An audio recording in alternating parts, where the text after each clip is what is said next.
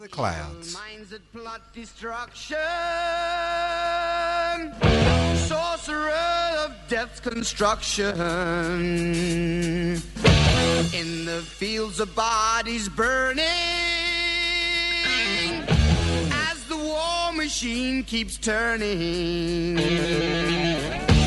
Death and hatred to mankind. Poisoning Welcome to the Anarchist World this week, broadcast across Australia on the National Community Radio Satellite. Listen to the Anarchist World this week, Australia's sacred cow slaughterhouse. Listen to analysis of local, national, international events. Listen to analysis you'll never hear anywhere else. Welcome to the Anarchist World this week, broadcast across Australia by the Community Radio Network. This program is streaming live on 3cr.org.au. The program is podcast. My name is Joseph. I'm hosting today's uh, program. If you like the program, listen. If you don't like it, just turn off, all right? There's more to life than doing things you don't want to do, especially if you, you're not forced to do it. So if you haven't been chained next to a radio or a computer, Uh, to, to listen to the Anarchist World this week and you don't like it, move along. It doesn't really matter at the end of the day, does it? Now, if you wonder what anarchy is all about, an anarchist society is a voluntary, non-hierarchical society based on the creation of political and social structures which are based on equal decision-making power. That's direct democracy. The people involved in a decision make that decision and then appoint or elect delegates to coordinate that decisions at a local, regional, national and occasionally international level. Society where wealth is held in common. It is about wealth creation, but also about equality of outcome. Very simple concepts. Anarchos without rulers, not without rules, not without leadership, without rulers. Okay, let's move on. Now, I think uh, there's a lot of things, obviously, I like to talk about every week, but I'm really, really interested in the pickle we find ourselves in.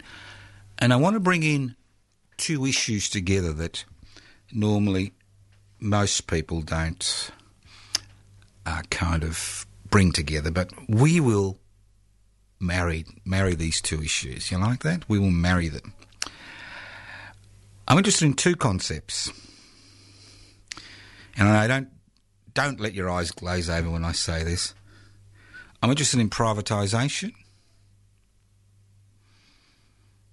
I'm interested in globalisation, corporatisation, and deregulation. So you see, political and social activity is about repetition. It's about repetition, and I'm also interested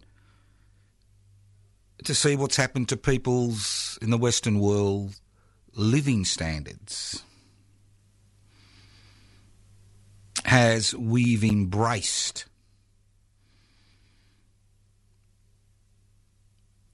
this revolution over the last four decades? I think it's very interesting that during these last four decades we have seen the rise and rise of political and social movements that blame their individual deteriorating economic situation, individuals and groups of people, directly due to a number of significant issues which have been boiling over in the last four decades. And we, we're talking about refugees and migration, the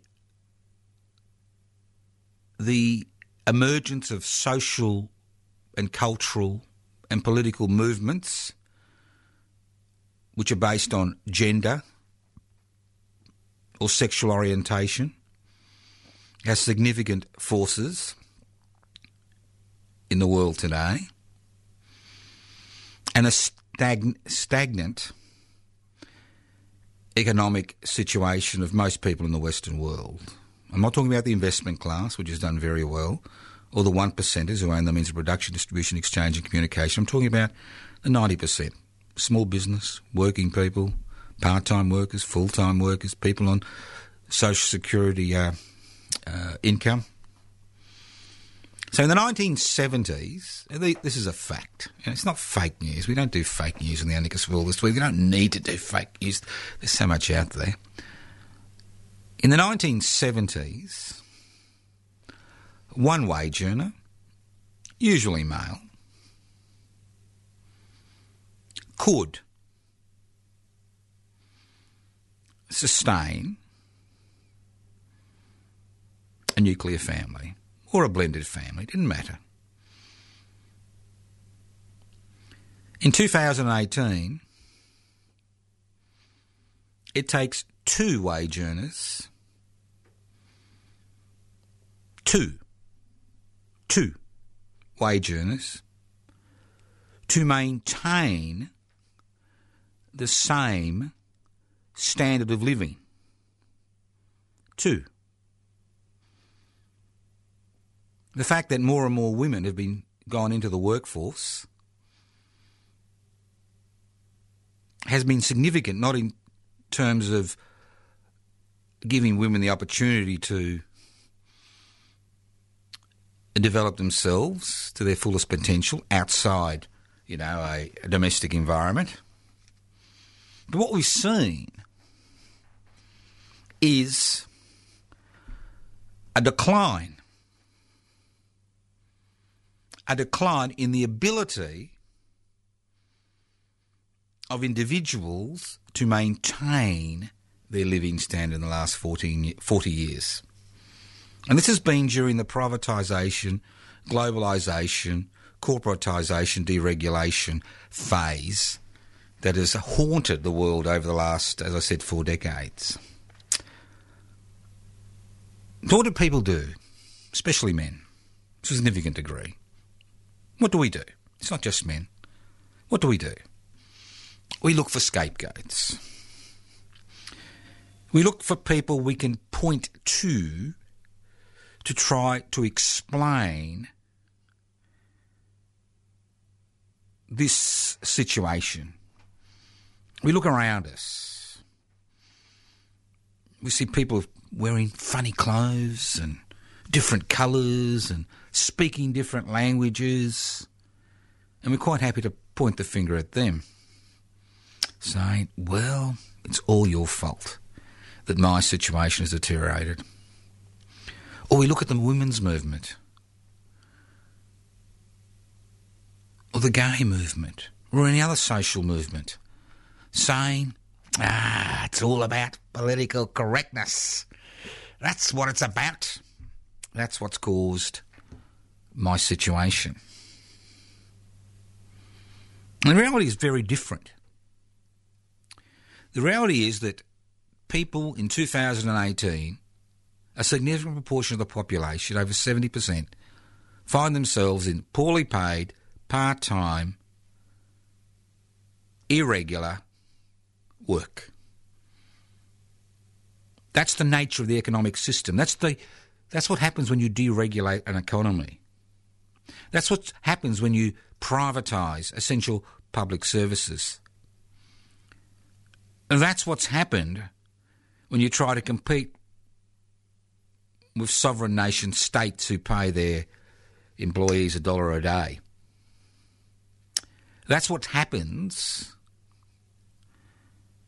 when you no longer, sovereign governments, governments of sovereign nation states, no longer are able to determine the laws in that country because of agreements which are signed between nation states which give corporations power to supersede the needs of a local population. Now, this is not something new. I mean, people in the developing world, the non Western world, have had to put up with this garbage for decades. So, we have a problem. That's what the anarchist world this week has been about. We do have a problem. And what we do here on the anarchist world this week, we swim against the flow of the public narrative. We swim against the flow of the public narrative. And what that means in plain English, plain English is we point out what the issues are what the dilemma is.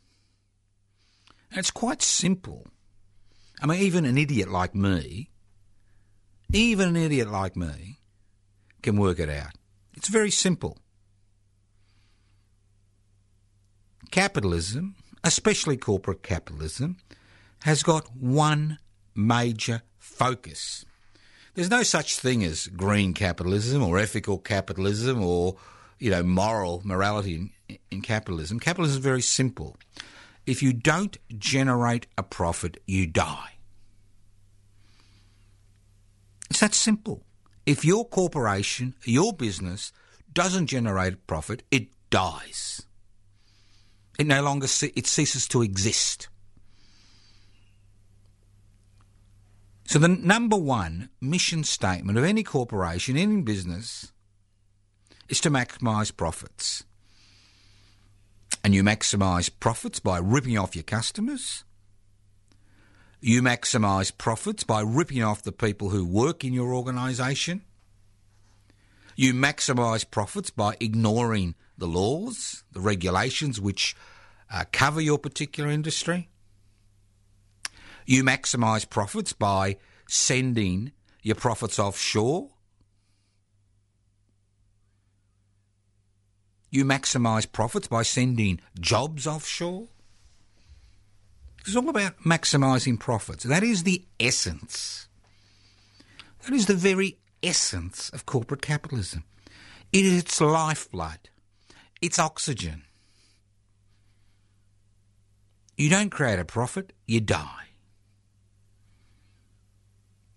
So, what's happened during this privatisation, deregulation, corporatisation, globalisation phase of human history? The chicks have come home to roost. And they're all roosters. They don't lay any eggs anymore. They're all roosters.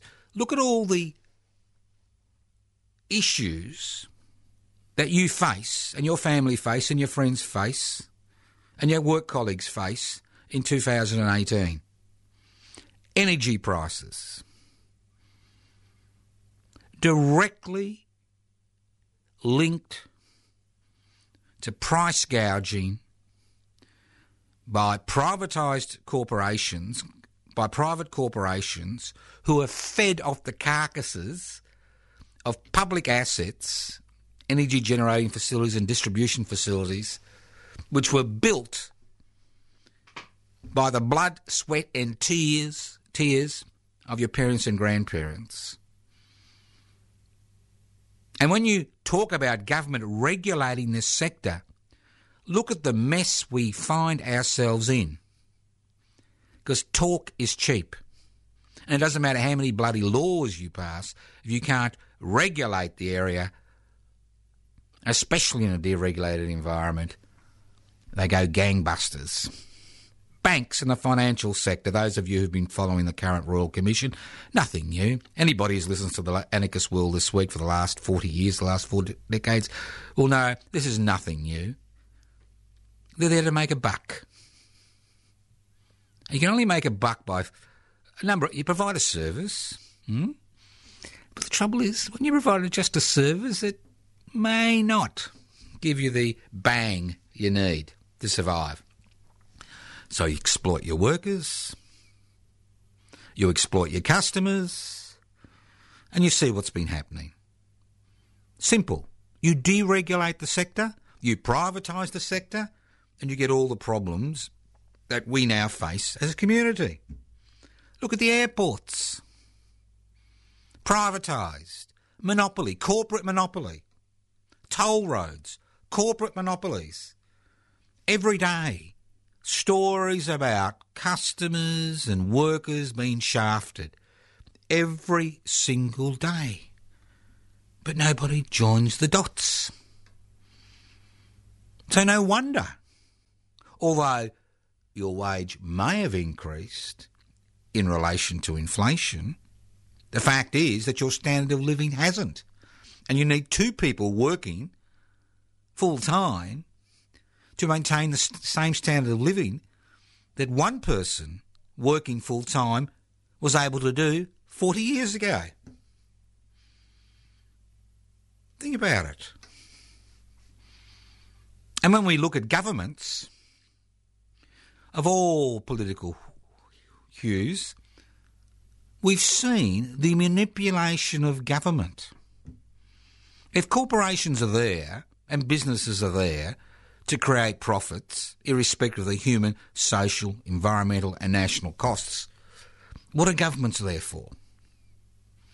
What are governments there for? Traditionally, government was a, about imposing the will of those who exercise power through force to maintain their power. That's what government was all about. It was only function. It wasn't there to look after the interests of its citizens. It was there to exploit their labour, their, their nationalism, their sense of being part of a community. And if you did the wrong thing, you were drawn and quartered. You were hung. You were burnt. Your children were, you know, sacrificed in the mines to increase profitability. That's what government was all about. It was its essential, central aim. 17th century, 18th century, most of the 19th century. Look at human history. Look at how people like us were treated as garbage in order to enrich some murderer or rapist, you know, declared themselves king of the universe because they had a bigger army than somebody else. And government was the way that they reinforced their power. Then you've got the age of enlightenment, reform, revolution. And the role of government changed. And it changed because of the bodies, the blood, the sweat and tears of tens of millions of human beings who demanded, violently in many situations, it was the only way possible, who demanded that government looked after their interests, who demanded some type of minimum wage for a social security system, who demanded that their children have the same opportunities as the children of the rich, who demanded that they had rights at work, who demanded they received a fair return for their labour. And governments were forced to change in the 20th century. And the carnage of the First and Second World War and the sacrifices which were made on all sides highlighted the fact that governments needed to provide for the citizens that they governed. End of story. So, 40 years ago, at the beginning of the privatisation, deregulation, corporatisation, globalisation revolution, we were told ad nauseum this was an inefficient system. And you know why it was inefficient? Because the return to those who exercise power, the return to corporations, the return to major businesses had changed. Two thirds of every dollar which was created went back to the people who created that wealth. One third went to the investor. So we needed some way to create some aspirational class, you know, aspirational class, aspire to acquire wealth, aspire to emulate those we doff our, doff our hats at. Hmm?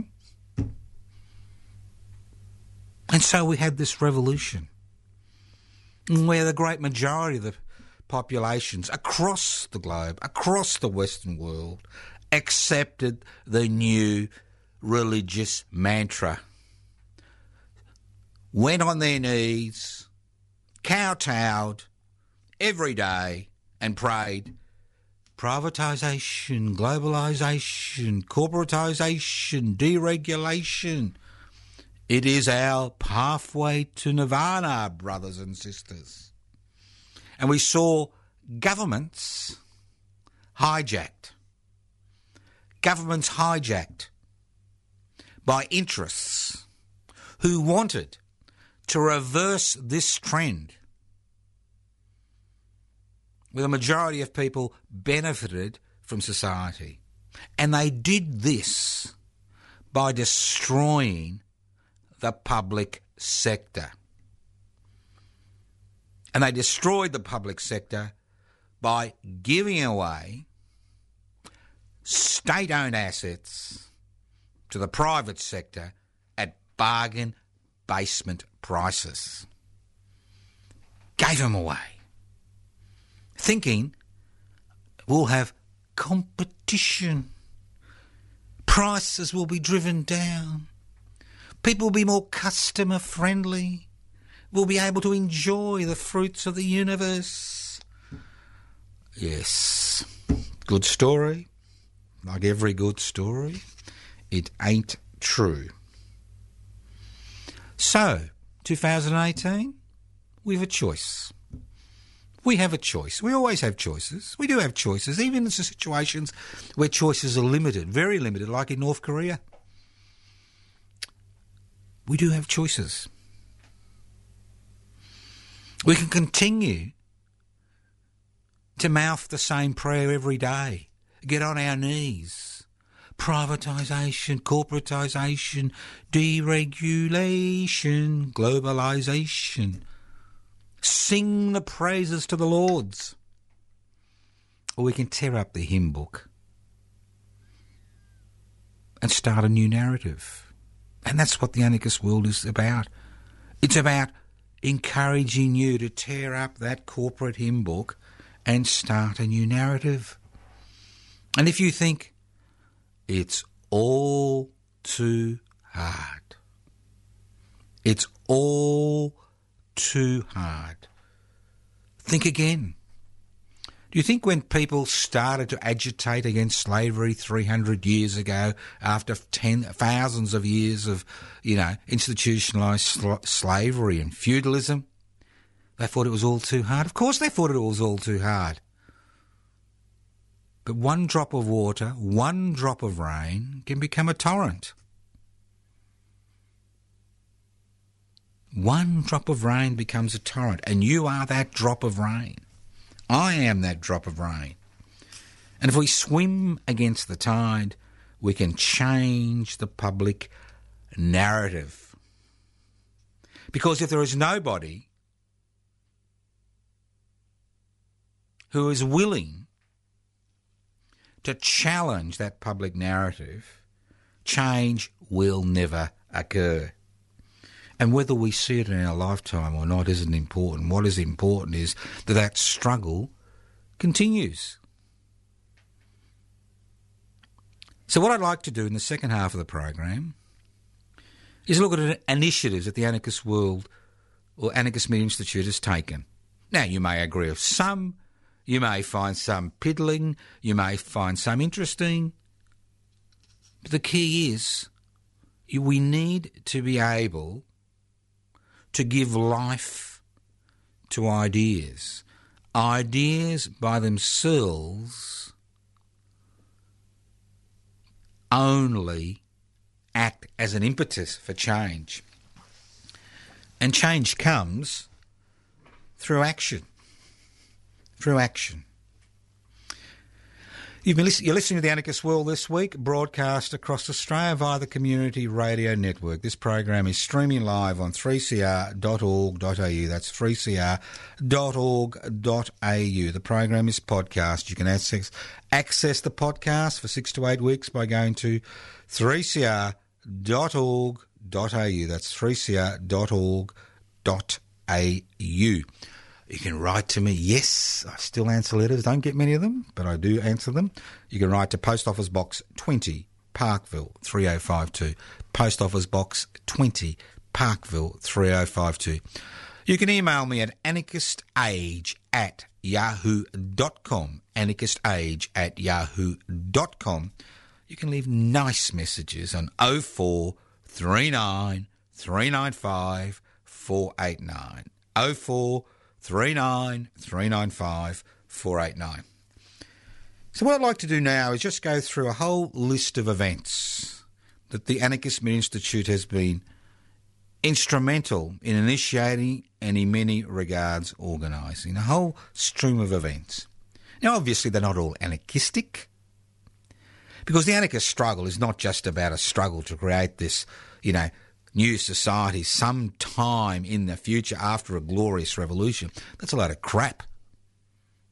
The anarchist movement is about to create channels, roads, pathways by which people can become involved in that struggle to radically transform society. That's what it's about. And it's about improving people's lives. It's about understanding our past. It's about reclaiming our history and celebrating those victories.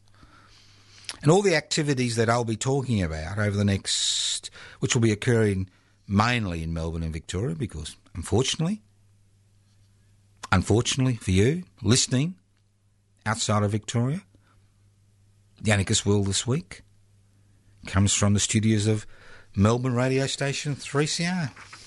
Nobody else would give anarchists that ability to communicate constantly. Fortunately, the Community Radio Network allows the Anarchist World this week to be broadcast across the country, for which we are ever grateful. Now let's go through this slowly. First of all, a bit of begging. Every dog has its day. Now, public interest before corporate interests has been established now for three years. It has been established to ensure that the interests of the many, the public, are always put the interests uh, always put before the interests of the few, the corporation. It is both a political party and a social and cultural movement. Now we are in the process of attempting to get 550 members on the Australian electoral roll so we can apply for registration as a federal political party. Whether it happens this year or next year or the year after, because we have no plans to disappear, rests solely on you. We currently have over 750 members, 389 who are on the electoral roll. 389. We need another 161 members on the federal electoral roll, the Commonwealth electoral roll. Anywhere in Australia. Doesn't matter. We're trying to form a national organisation which is interested in putting the interests of the many before the few, which wants not interested, wants to put the interests of the many before the, the few. Through promoting the establishment of public resources to replace corporate resources, especially in fundamental, essential human services like health, education, energy, infrastructure, culture, arts, and the list goes on and on.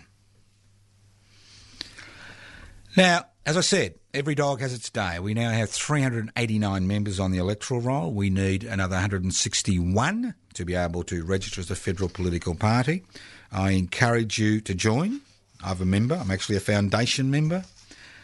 You can uh, join by doing a number of things. You can download the application form by going to pibci, P-I-B-C-I dot net, P-I-B-C-I dot net or you can leave a message on 0439 395 489, 0439 395 489, and if you don't, you know, you can always write to us at Post Office Box 20, Parkville 3052.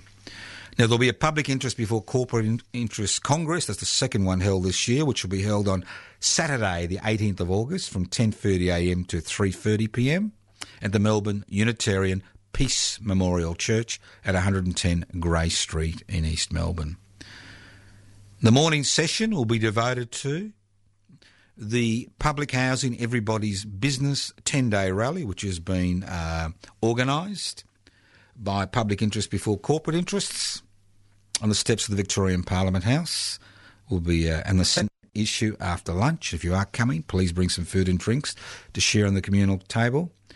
And we'll be having a report from the coordinating committee, which was established at the first PIPC Congress, and will be reporting back on the progress in formulating policies for PIPC. Okay?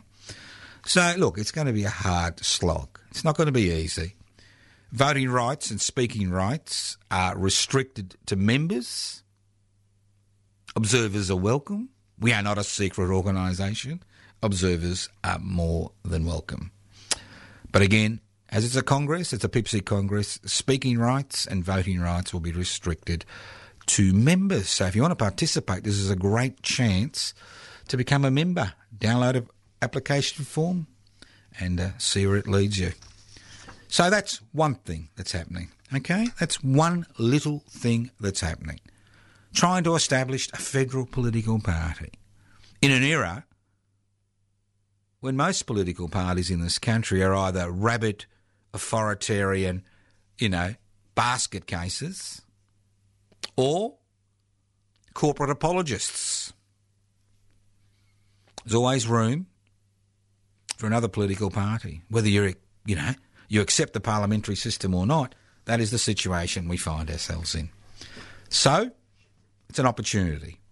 Now, we are having a bit of problem at the minute. We need stamps. We need $1 stamps. And people say, why do you bother to post out all this material to your members? Well, about a third of our members are not on the net for a variety of reasons, including privacy. And also, we find that when we send out emails, that you know a lot of people don't read them because they think it's junk mail. It's always an issue. So we need another. We need five hundred one dollar stamps the next week. We are in the process of mailing out the AGM notice for the uh, Wednesday, the seventh of November, the PIPC Congress notice, and the notice regarding the public housing everybody's business struggle. So, if you can help us, $1 stamps, send them to Post Office Box 20, Parkville 3052. Post Office Box 20, Parkville 3052. Look, I hate for, I hate begging, but unfortunately, that's the nature of the beast. You can help financially, you can help physically, you can join, or you can sit in your little house or flat or unit or out in the street and dream, dream about the possibility of change. We're not interested in dreaming. We've had enough dreaming. We want to make a critical entry, both in parliamentary elections and socially and culturally. So that's PIPC. That's one little thing. Okay? It's got a life of its own. It's an independent organisation but it was an Anarchist Institute initiative three years ago. You don't have to be an anarchist to join. Most members are not anarchists. 95% of members of public interest before corporate interests are not anarchists. They are people who are interested in ensuring that the rights of the many are always put before the rights of the unaccountable few. So that's one thing. Another little thing that uh, I initiated personally three years ago, or three and a half years ago. Now, when I was first introduced to the West Papuan independence movement activists, refugees who had come to this country from uh, West Papua, I was horrified, and my late wife, Ellen Jose, was horrified. They didn't even have an office to meet at.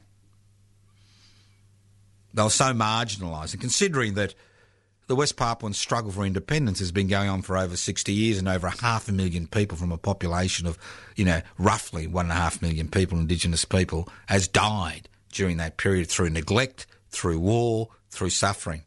And considering that many of the people that I met in the West Papuan independence movement had spent years in jail and been shot and tortured, you know, we felt together that something needed to be done and we launched the West Papuan Independence Movement Rent Collective.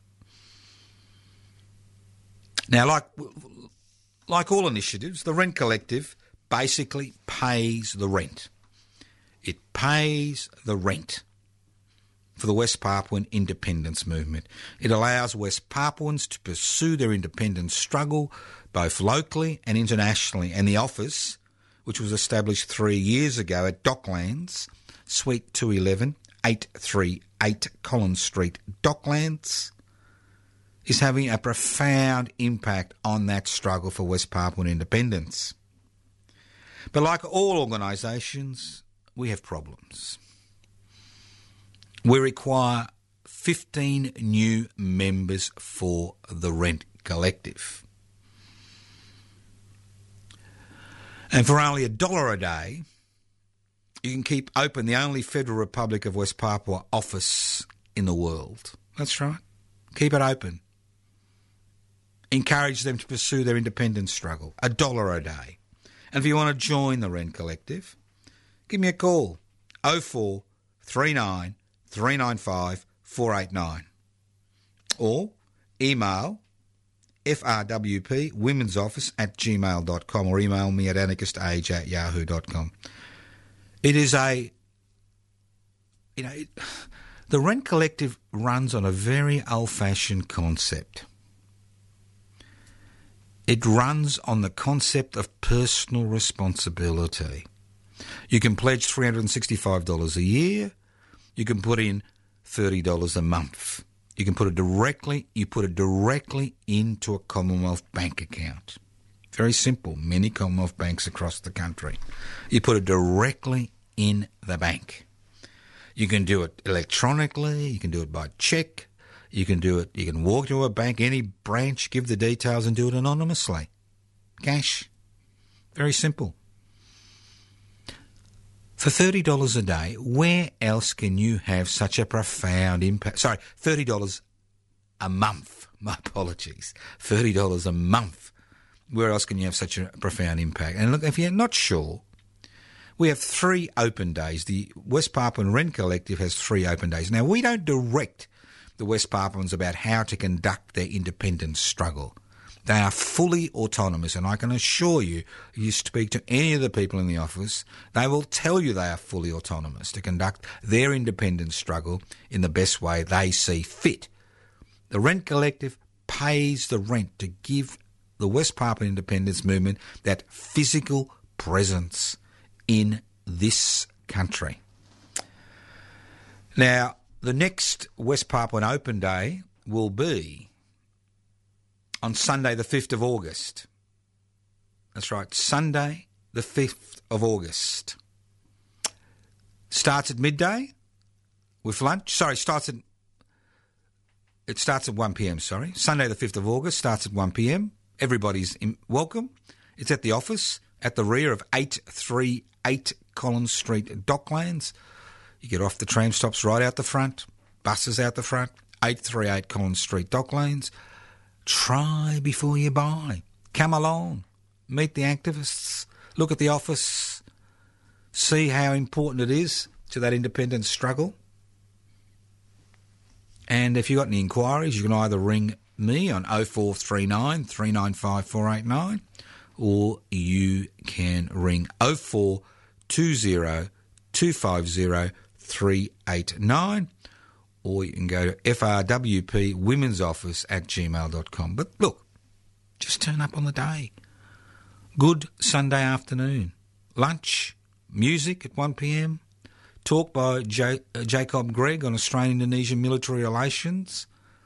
At 2 pm, meet the people involved, become a member of the Rent Collective, annoy the Australian government, annoy the Australian opposition, annoy the Indonesian government, promote and support an important independence movement. Let's move on. Let's move on. As I said, lots of things happening. Lots of things happening. Now, public interest before corporate interest was instrumental in setting up, defend, and extend public housing. And since December 2016, we have been agitating for that. And the next rally for defend and extend public housing will be on the 25th of July. Parliamentary Sitting Day. Beautiful. Parliamentary Sitting Day, 25th of July, steps to the Victorian Parliament House. Come and join us, midday to about 1.30. And again, having a viable, strong public housing sector in an era where both the Victorian Labor Andrews led government and the Victorian opposition, in an era where they're both privatising public housing and sending public housing into the hands of the private sector through affordable community housing, private sector or, organisations. I mean, secure. There's nothing more important in, in in the world than having secure, stable accommodation. End of story. Now we've actually upped the ante and we've created public housing everybody's business. And that's basically an organisation that's been set up to coordinate 10 days in November. The 2018 Victorian state election that will be held on Saturday, the 24th of November, will be dominated by the law and order and infrastructure debate. Unfortunately, despite our efforts and the efforts of many other people over the last few years to make public housing a national issue, public housing is not on the agenda of both the Victorian Labor Party and the Liberal National Party opposition. It's that simple. It's not on their bloody agenda. They're not interested. They're still following the old privatisation road. You know, I remember the old Communist Party used to talk about capitalist roaders. We should be talking about privatisation roaders. In order to ensure public housing is a significant issue at the Victorian state election, Public Interest Before Corporate Interest, PIPSI, will be launch, has launched Public Housing Everybody's Business. The campaign is designed to make public housing a major election issue. We'll be holding a 10 day rally, 24 hours a day, from the when, midday, Wednesday, the 14th of November, to midnight, Saturday, the 24th of November, on the steps of the Victorian Parliament, to which we need you to come along to, whether you come along for one night, one day, one hour. The more people on the steps of the Victorian Parliament promoting the idea of public housing, the more chance that this will become a significant issue because if the Labor Party wins a majority in their own right, public housing is finished in the state of Victoria. If the Liberal National Party wins a majority in their own right, public housing is finished in the state of Victoria. The only way we think that this issue will be resolved is for a hung parliament. Because the Greens, the Victorian Greens, are campaigning on the issue of public housing. And they need to campaign on the issue of public housing because the inner city seats which they wish to capture, and they've got three currently Prahran, Northcote, and Melbourne, and they're looking at Brunswick, Richmond, and um, ooh, Essendon possibly. You know, will dependent on public housing tenants because public housing tenants the greatest concentration is within a few, about five or six kilometres of the Melbourne CBD. So no wonder they've taken up that issue, not only to defend what is there, but to extend what's there. Now, the slogan public housing, everybody's business, is using for this campaign is a very simple slogan because it puts things in perspective. Now, we hear governments talking about $20 billion to build a bloody hole in the ground and to put a road through it and $10 billion, you know, we sell the Port of Melbourne to get rid of 50 railway crossings and the list goes on and on. Crap.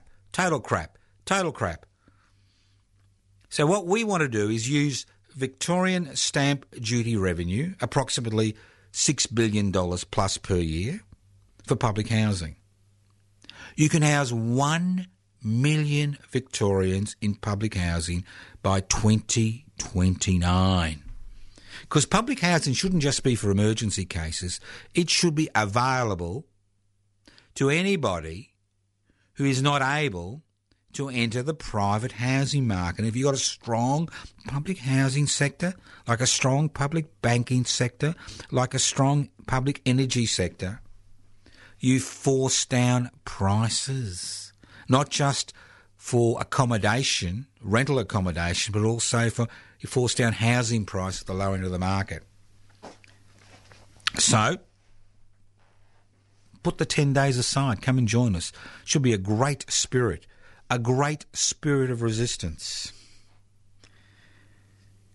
I mean, the Eureka Rebellion was only there for about five days, wiped out in one night on the December the 3rd, but we'll be there for 10 days, depending on what happens. 10 days. Put it down. Midday the 14th of November, that's Wednesday, to midnight, Saturday the 24th of November. I'll be taking 10 days off. I'll be there the whole 10 days, apart from toilet breaks. Maybe I should organise a catheter and a colostomy bag. Who knows? Maybe then I wouldn't need to take a toilet break. But obviously, we all are human on some days. Now, a few more interesting things that we've got lined up. Yeah, these are things that are lined up. I'll give you an interesting one now. You know, for for about a year, we will have. I was having a uh, dinner every night, every Wednesday night, Konjo Ethiopian restaurant across the roads from the studios of Community Radio 3CR in Melbourne, where I broadcast from on the Community Radio Network. I broadcast live. Okay. Now that restaurant closed down for a variety of reasons, but now we have re launched the dinners, and the first dinner will be on this Wednesday. That's right. The 11th of November, 6 pm. Finishes about 9. We've moved the venue. People, some people are happy, some people aren't. It was picked by the people who are, came regularly to these dinners. We'll give it a whirl, see what happens. What we were looking for was a non-trendy place. You know, sick of trendoids. We wanted somewhere where the food was reasonable, where you know you could book a table on a regular basis, could have a bit of a conversation, a bit of a laugh, discuss the issues of the day, look at what's actually happening politically, get involved in specific uh, issues that uh, we are promoting. So it's we start Wednesday the eleventh of July. That's right, Wednesday the eleventh of July. That's tonight. If you listen to the program live, Wednesday, the 11th of July, it's at La Porchetta at 392 Rathdown Street, Carlton North. It's not in the trendy Carlton, it's in Carlton North. 392 Rathdown Street, Carlton North. We'll give it about a month. We'll see how we go. If there's interest and people turn up, well and good. If there's no interest, we'll move on to something else. But again, so the uh, Wednesday night dinners with Joseph Toscano have been reinstated, not because I wanted them reinstated, because other people thought they were useful. I think they were useful. I'm pleased that people have organised an alternative uh, venue. I thank them very much for traipsing up and down through uh, Melbourne looking for a suitable venue that wasn't trendy, that was welcoming, the food was relatively affordable. Come along. You don't have to buy anything. You can have a cup of coffee if you want to. You don't have to eat. 6 p.m. It's beginning Wednesday, the 11th of July. 392 Rathdown Street, Carlton North. Another little initiative which you can organise in your part of the world. I mean, these aren't big initiatives. These are little initiatives. Sometimes you need little initiatives and they lead to bigger and better things. But it's better than you know, becoming a click activist and getting a, you know, sore forefinger. And it's better than, you know, kind of sitting at looking at some television crap and throwing a brick through your television or your video screen or your computer screen. Come on. I mean, you meet like minded people. What else do you want in life? Now, that little thing we've got organised, I said, a lot of things we get organised with. Peter Norman Commemoration Committee. Peter Norman Commemoration Committee. What's all that about? I hear you ask. Well, it's very simple. Peter Norman was the Australian silver medalist who almost 50 years ago stood on the dais in Mexico 1968. He came second. Still holds the Australian record for the 200 metres. Stood on the dais with uh, Tommie Smith and John Carlos, the gold and silver medalists, who did the Black Power salute. Well, it actually wasn't a Black Power salute. They tell me now. It was a universal human rights salute and Peter Norman supported that. Now, we can all be Peter Norman. And the Peter Norman Commemoration Committee has two aims, two very simple aims. To hold yearly commemorations on the 9th of October, Peter Norman Day, the day of his funeral in 2006, to acknowledge the brave, dignified moral stand Peter Norman took on the 16th of October 1968 in the struggle for universal human rights.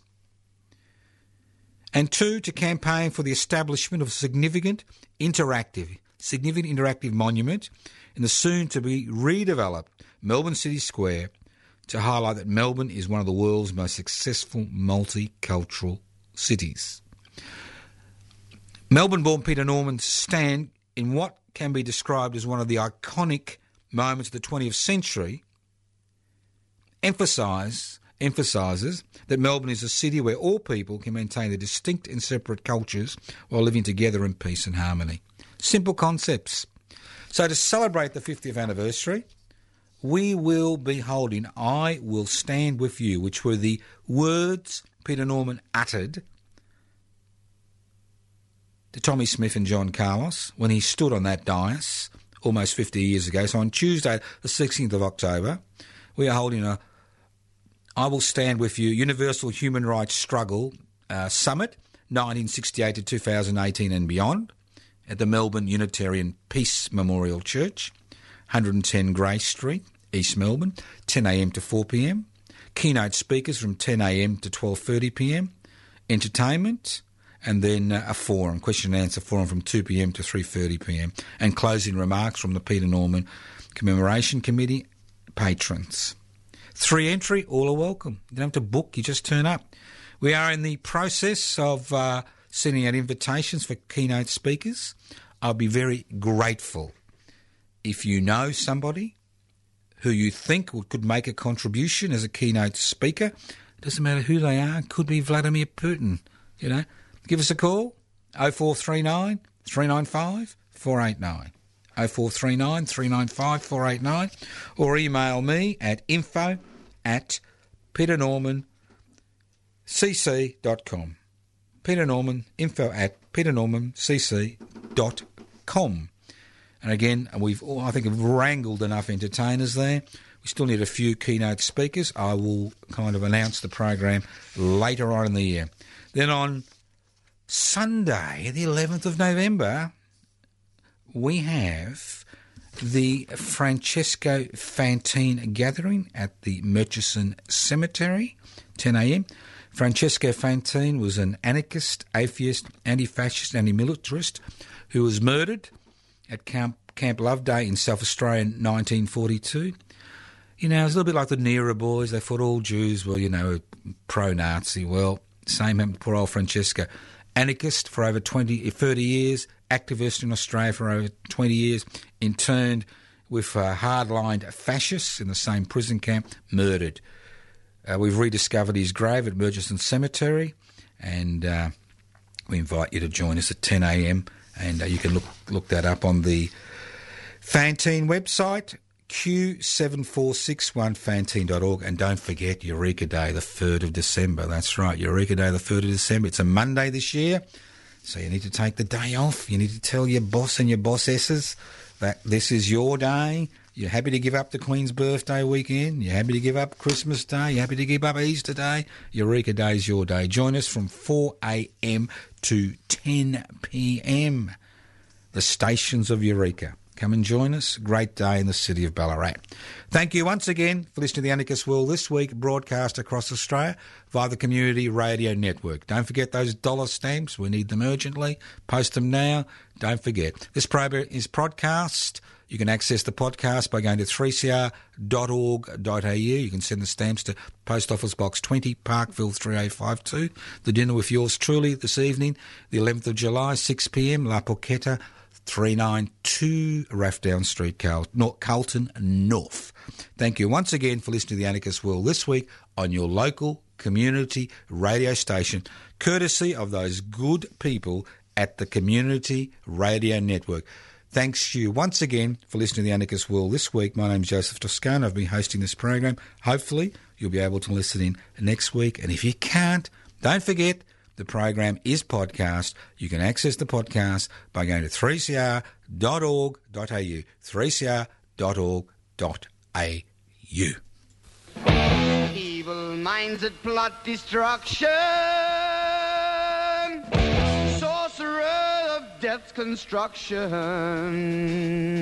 An analysis you'll never hear anywhere else. Anarchist World this week. Australia's Sacred Cow Slaughterhouse. 10am every Wednesday. Listen to the Anarchist World this week for an up-to-date analysis of local, national and international events. Poisoning their brainwashed minds. Oh, Lord, yeah.